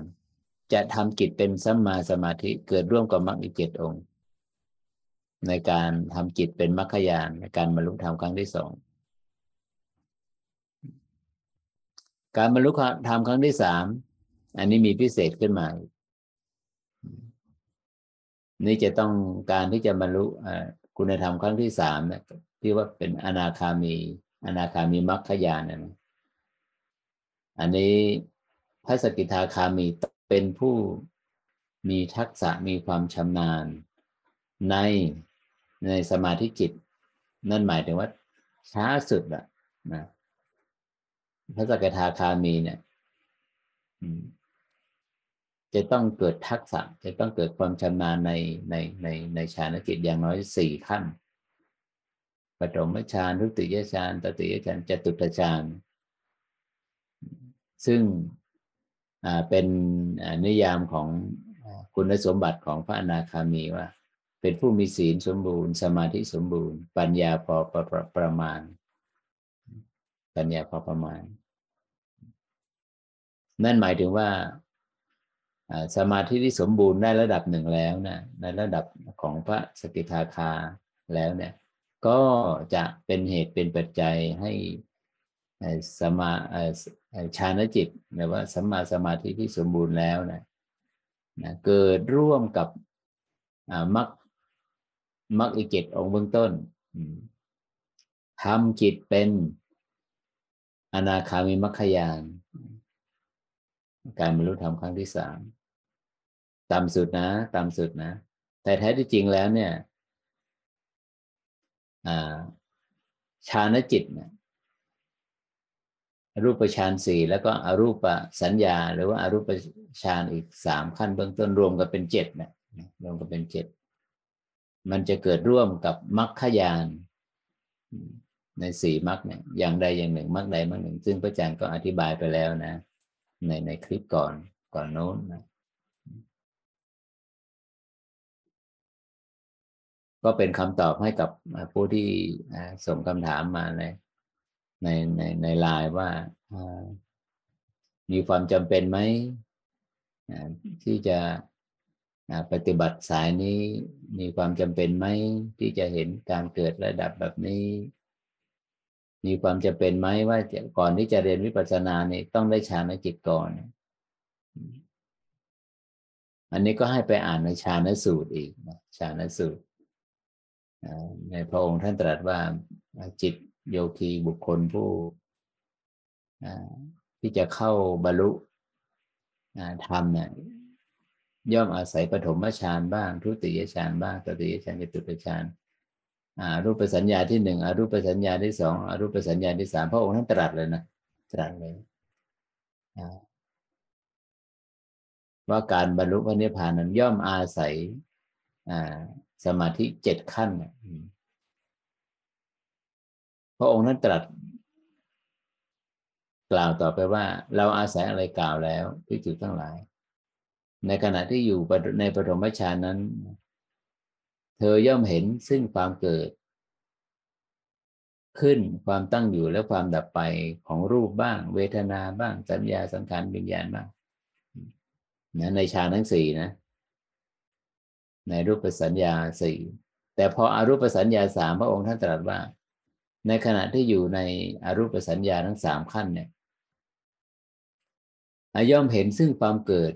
ขึ้นความตั้งอยู่และความดับไปของเวทนาบ้างสัญญาบ้างสังขารบ้างของวิญญาณบ้างคือพระองค์ท่านตัดรูปออกไปเพราะอะไรเพราะมันเป็นการรับรู้มันเป็นระดับอรูปแล้วนะอรูปสัญญา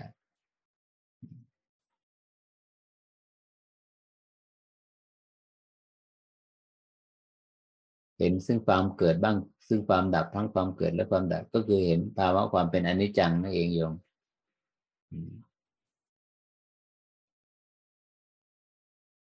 แล้วการ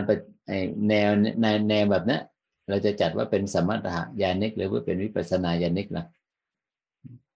ผู้ที่ได้บรรลุแบบนี้ซึ่งในดังท่านพระโอกษยดอก็บอกว่าผู้ที่ได้ฌานจิตทั้งสี่ขั้นแล้วนะแล้วก็มาเจริญวิปัสสนานะก็จะเป็นนิยามว่าเป็นสมถะญาณิกประมาณนี้เป็นผู้คล่องแคล่วในฌานจิตเบื้องต้นแล้วก็มีจากการเจริญวิปัสสนาทีหลังส่วนการที่ว่ามีความจำเป็นไหมเราก็ต้องไปดูอีกปฏิปทาหนึ่งก็คือที่ว่าการบรรลุธรรมมันมีสี่กระบวนการเนาะคือสมาธิและสมาธิภละและวิปัสสนาภละหรือว่าสมาธิและวิปัสสนาเนี่ยกำลังทั้งสองพละสมาธิภละปัญญาภละเนี่ยมีกำลังเท่ากันระดับหนึ่งแล้วเนี่ยมรรคญาณก็ปรากฏขึ้นก่อนที่สมาธิภละและปัญญาภละจะมามีกำลังถึงระดับโพชฌงค์เนี่ยจริตอุปนิสัยของผู้ปฏิบัติเนี่ยที่เดินบนเส้นทางเนี่ยบางท่านก็มีความสงบมีสมถะมีองค์ความรู้ทางสมถะทางสมาธินำโดยมีปัญญาเห็นการเกิดดับตามเรียกว่าสมถะนำหน้าวิปัสสนานัยที่สองวิปัสสนานำหน้าสมถะนัยที่สามทั้งสมถะและวิปัสสนาควบคู่กันไปนัยที่สี่ก็เป็นธรรมุทจักธรรมุทจักซึ่งธรรมุทจักเนี่ยมันก็อาศัยสภาวะของสามกระบวนการเบื้องต้นสามลักษณะเบื้องต้นอย่างใดอย่างหนึ่งธรรมุทจักเพราะฉะนั้นนี่เมื่อเรามาพิจารณาแบบนี้ก็จะเห็นชัดว่าไม่มีความจำเป็นเลยสำหรับผู้ที่ไม่มีอุปนิสัยในการที่เจริญฌานในเบื้องต้นพยายามแล้วฝึกแล้วพร่ำเพียรแล้วแต่ก็มันเป็นของยากสำหรับคนในยุคนี้ที่จะเจริญฌานนะจิตก่อนแล้วมาเจริญวิปัสสนาทีหลังเนี่ยใครที่มีมติแบบนี้เห็นแบบนี้ก็มีก็ย่อมก็มีโอกาสที่จะบรรลุธรรมได้ก็อย่างในนัยยะที่ว่ามีวิปัสสนานำหน้าสมถะหรือว่านำหน้าสมาธินี่แหละ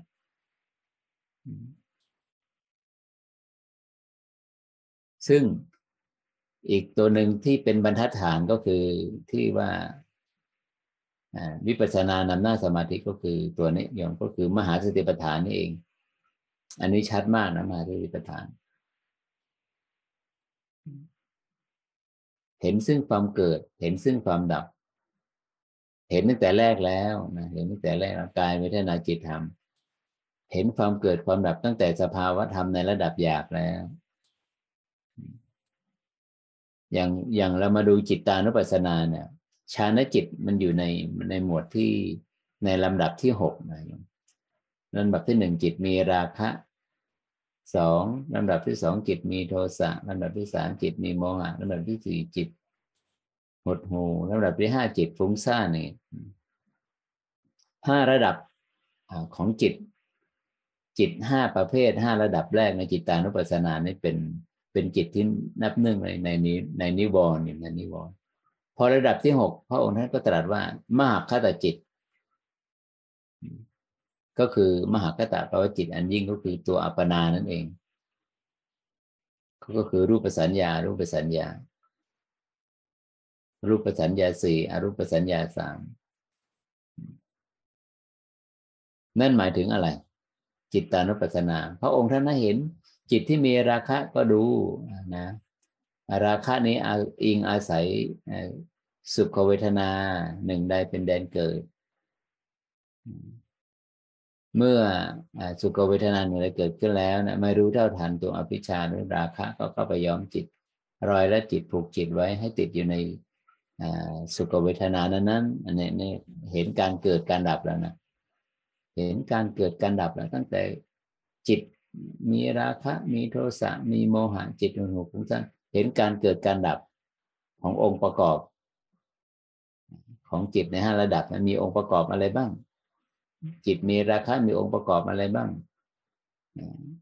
ราคะจิตเกิดร่วมกับสุขเวทนาอย่างนี้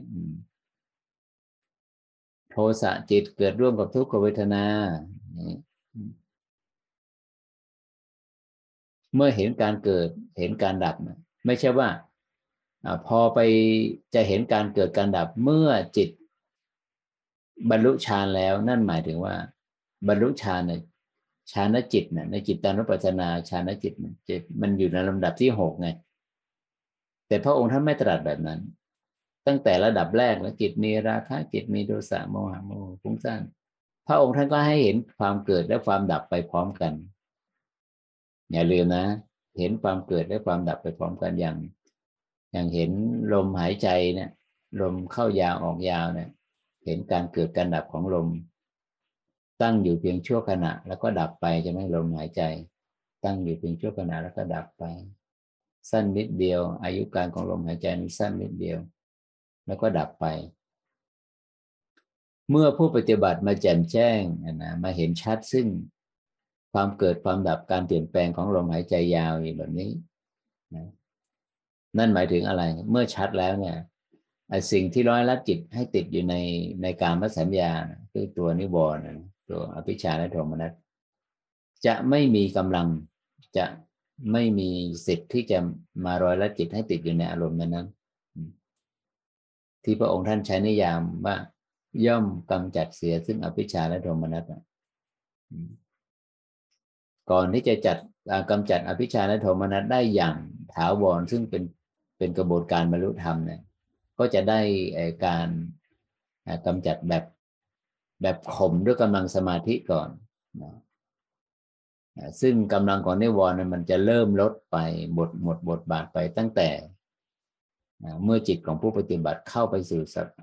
สภาวะไปรับรู้สภาวะที่ว่าลมหายใจเข้าสั้นออกสั้นก็รู้ชัดซึ่งในหนังสือเล่มใหม่ที่พระอาจารย์ได้เขียนได้รจนานะลมหายใจสั้นนี่คือคณิกะสมาธินะแล้วก็กองลมทั้งปวงหรือกายทั้งปวงเนี่ยอันนั้นเป็นอุปจารสมาธิส่วนลมหายใจระงับนั้นเป็นฌานที่4ก็คือเป็นตัวอัปปนาเราไม่ลืมนะ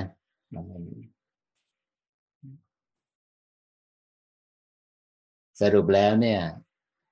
ในมหาสติปัฏฐานเนี่ยไม่ต้องรอว่าให้บรรลุฌานจิตก่อนถึงจะต้องมาเห็นการเกิดการดับคือมาเรียนวิปัสสนาทีหลัง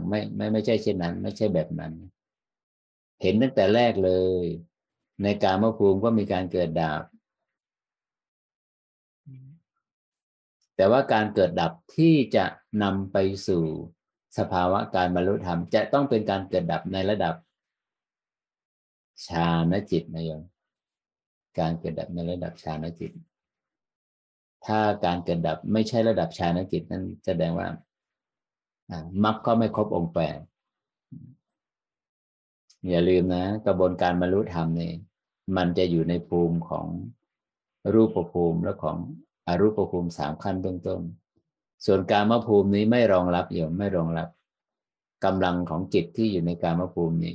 ไม่มีกำลังพอคือกำลังของจิตเขาเรียกว่าสมาธิกลั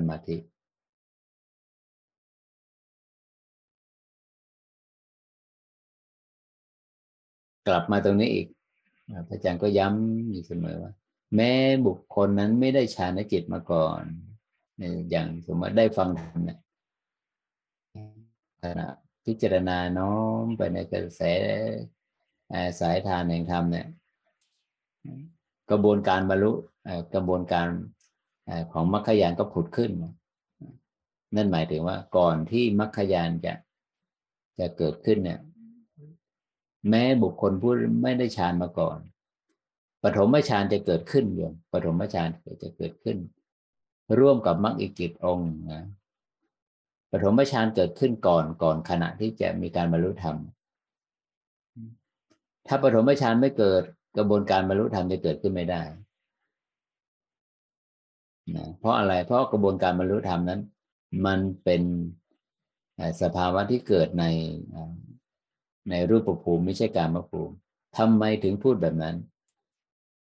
เพราะว่ามรรคองค์สุดท้ายเนาะสัมมาสมาธิเนี่ยมันเป็นสภาวะธรรมเป็นมรรคองค์เดียวเท่านั้นที่อยู่ในรูปภูมิส่วนมรรคอีกเจ็ดองค์เบื้องต้นนั้นจะอยู่ในมันอยู่ในกามภูมิก็เจริญได้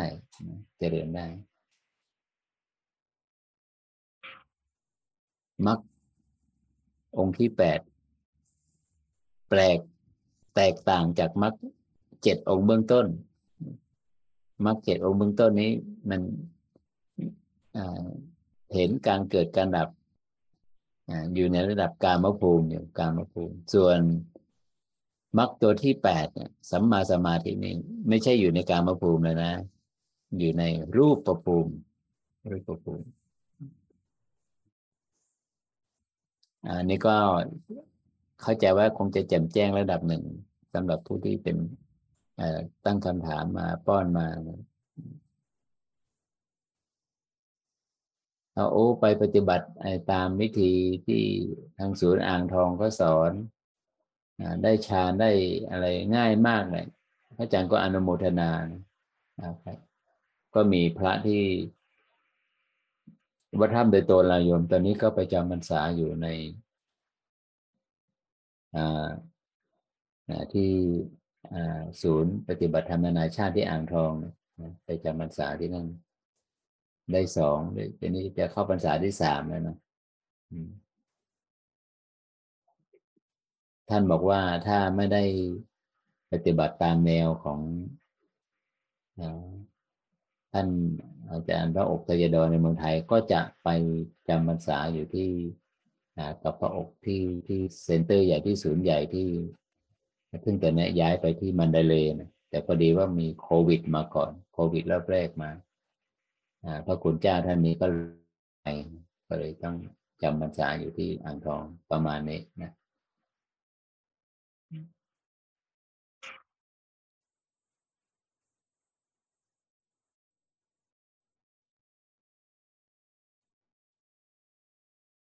บรรยายมาเหลืออีก6 นาที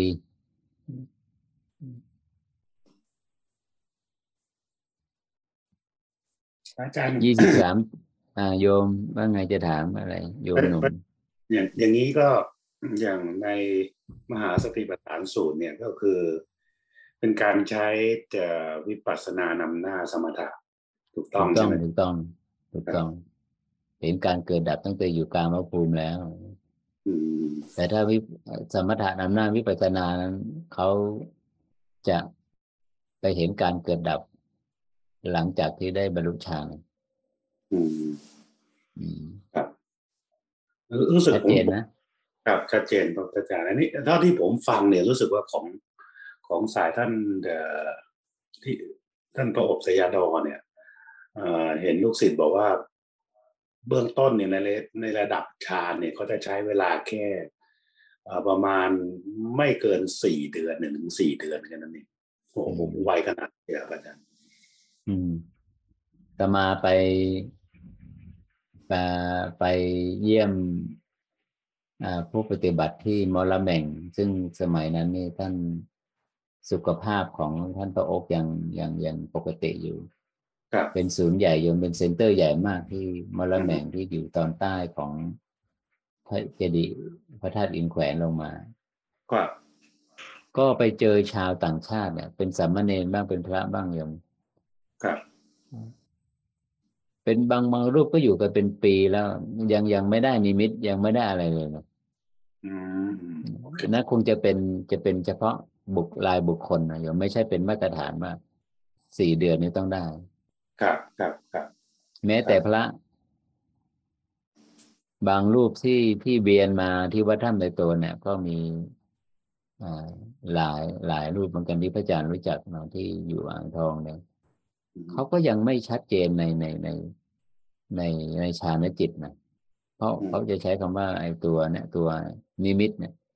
ครับเพราะเขาปฏิบัติในสายนี้มาเป็นตั้ง 4-5 ปีแล้วนะอันนี้ที่โยมฟังจากคลิปนั้นคงจะเป็นแบบเฉพาะรายบุคคลเป็นบางคนเป็นบางท่านมั้งประมาณนี้ก็อาจจะเป็นไปได้ครับอาจารย์แต่ผมว่าก็ได้ฌานกันไว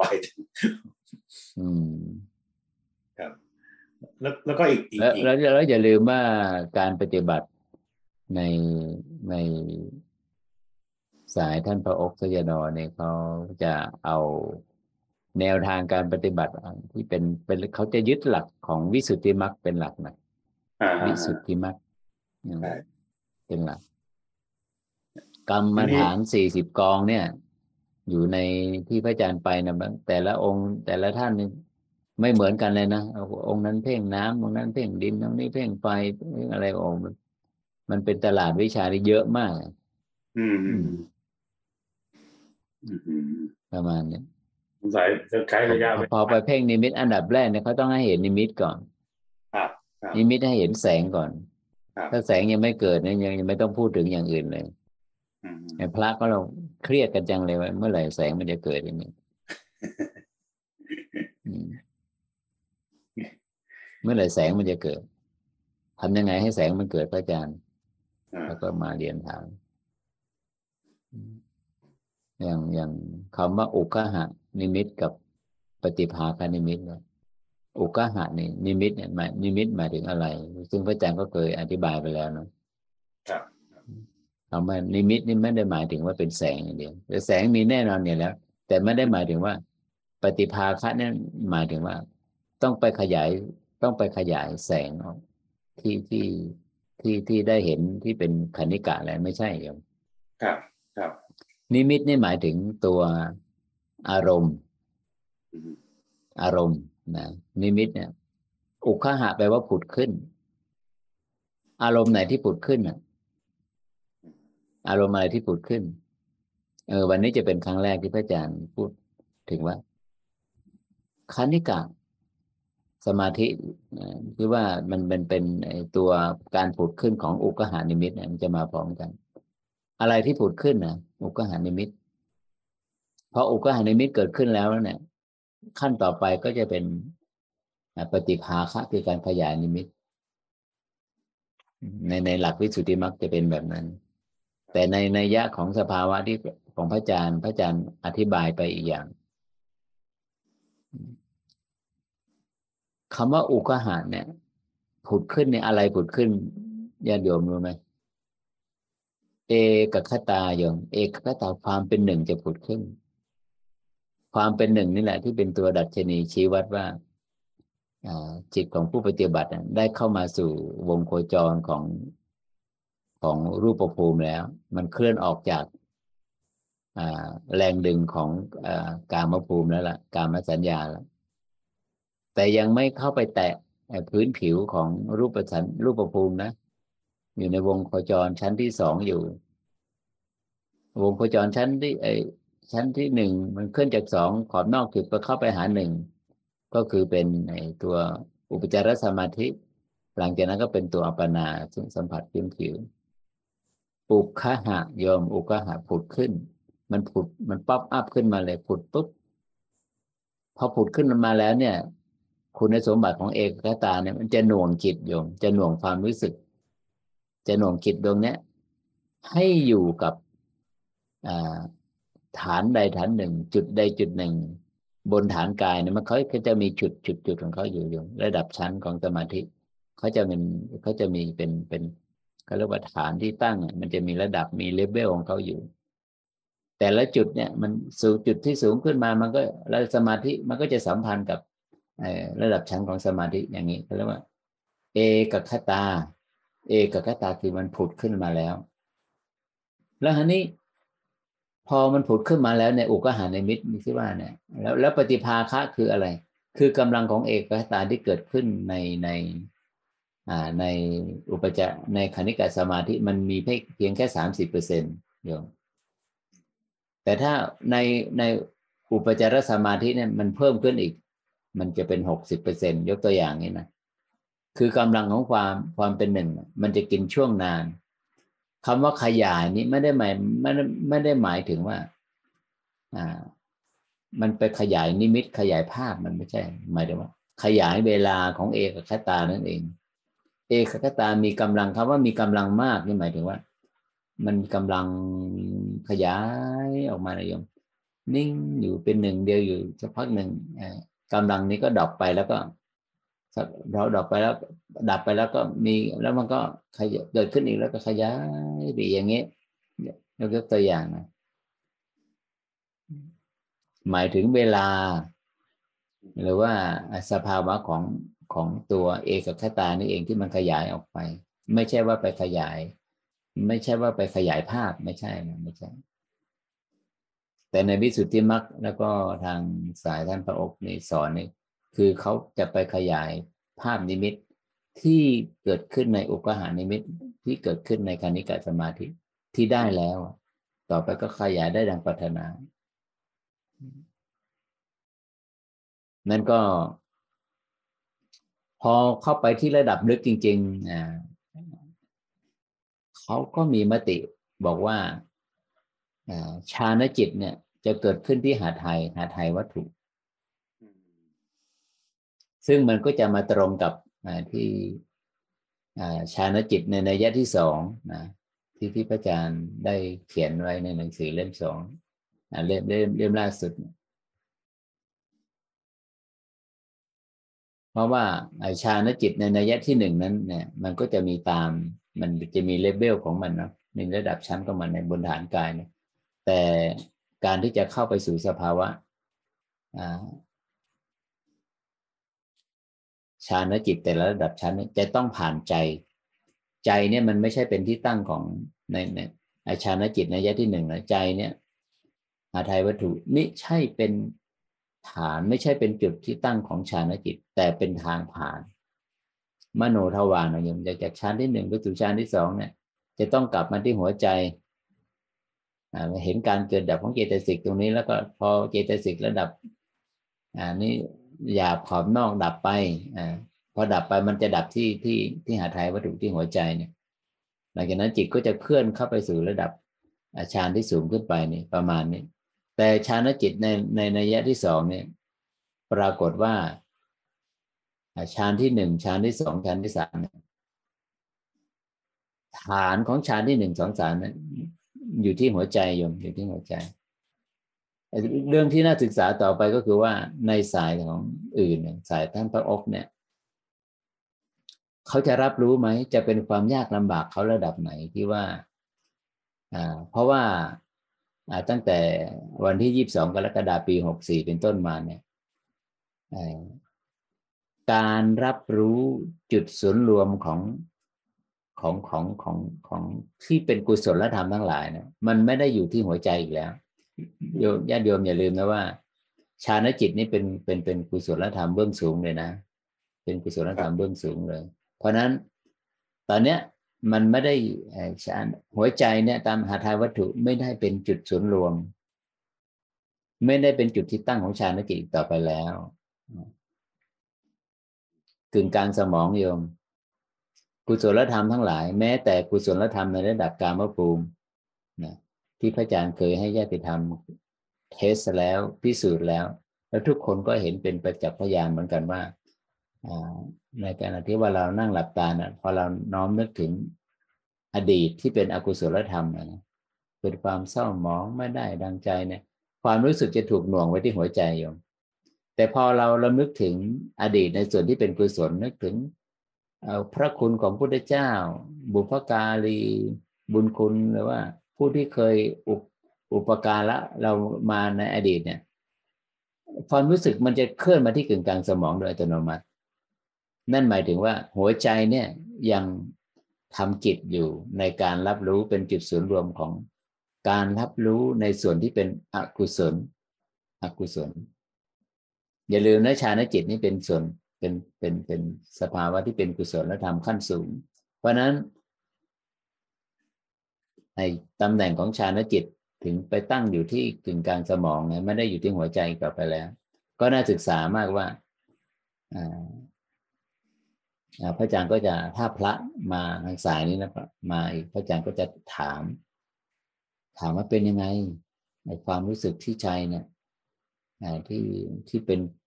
ตำแหน่งเป็นจุดที่ตั้งแห่งการเกิดระดับของฌานที่หนึ่งที่สองที่สามอ่ะช่วงหลังเนี่ยเป็นมันลำบากไหมมันอะไรมันมีอุปสรรคอะไรไหมเป็นเรื่องที่น่าศึกษามากเดียวเป็นเรื่องที่น่าศึกษามากซึ่งตั้งแต่ปีที่แล้วมาเนี่ยก็พระทางสายท่านพระอบเนี่ยก็ยังไม่เดินทางมาที่วัดธรรมเพราะว่าเป็นช่วงโควิดนะครับอันนี้พระอาจารย์ครับอย่างตำแหน่งเอกคตาที่เกิดขึ้นเนี่ยก็จะต้องเปลี่ยนไปที่ตรงกึ่งกลางสมองด้วยใช่ไหมครับอ๋อแน่นอนโยมมันจะไปรวมตรงนั้นก่อนแต่นั่นหมายถึงฌานจิตในยะในยะที่สองนะครับหนึ่งสองสามฌานจิตอย่างนี้แต่ว่าปฐมคณิกสมาธิอุปจารสมาธิยังอยู่ตำแหน่งเดิมอยู่เอกคตายังปรากฏที่ตำแหน่งเดิมให้ไปดูหนังสืออีกทีนึงเนาะสาธุยอมสาธุก็เราก็ล่วง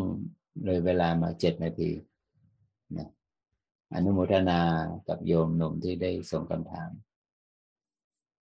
เราเป็นยุคที่อยากจะศึกษาอยากจะฟังธรรมของใครโยมตอนนี้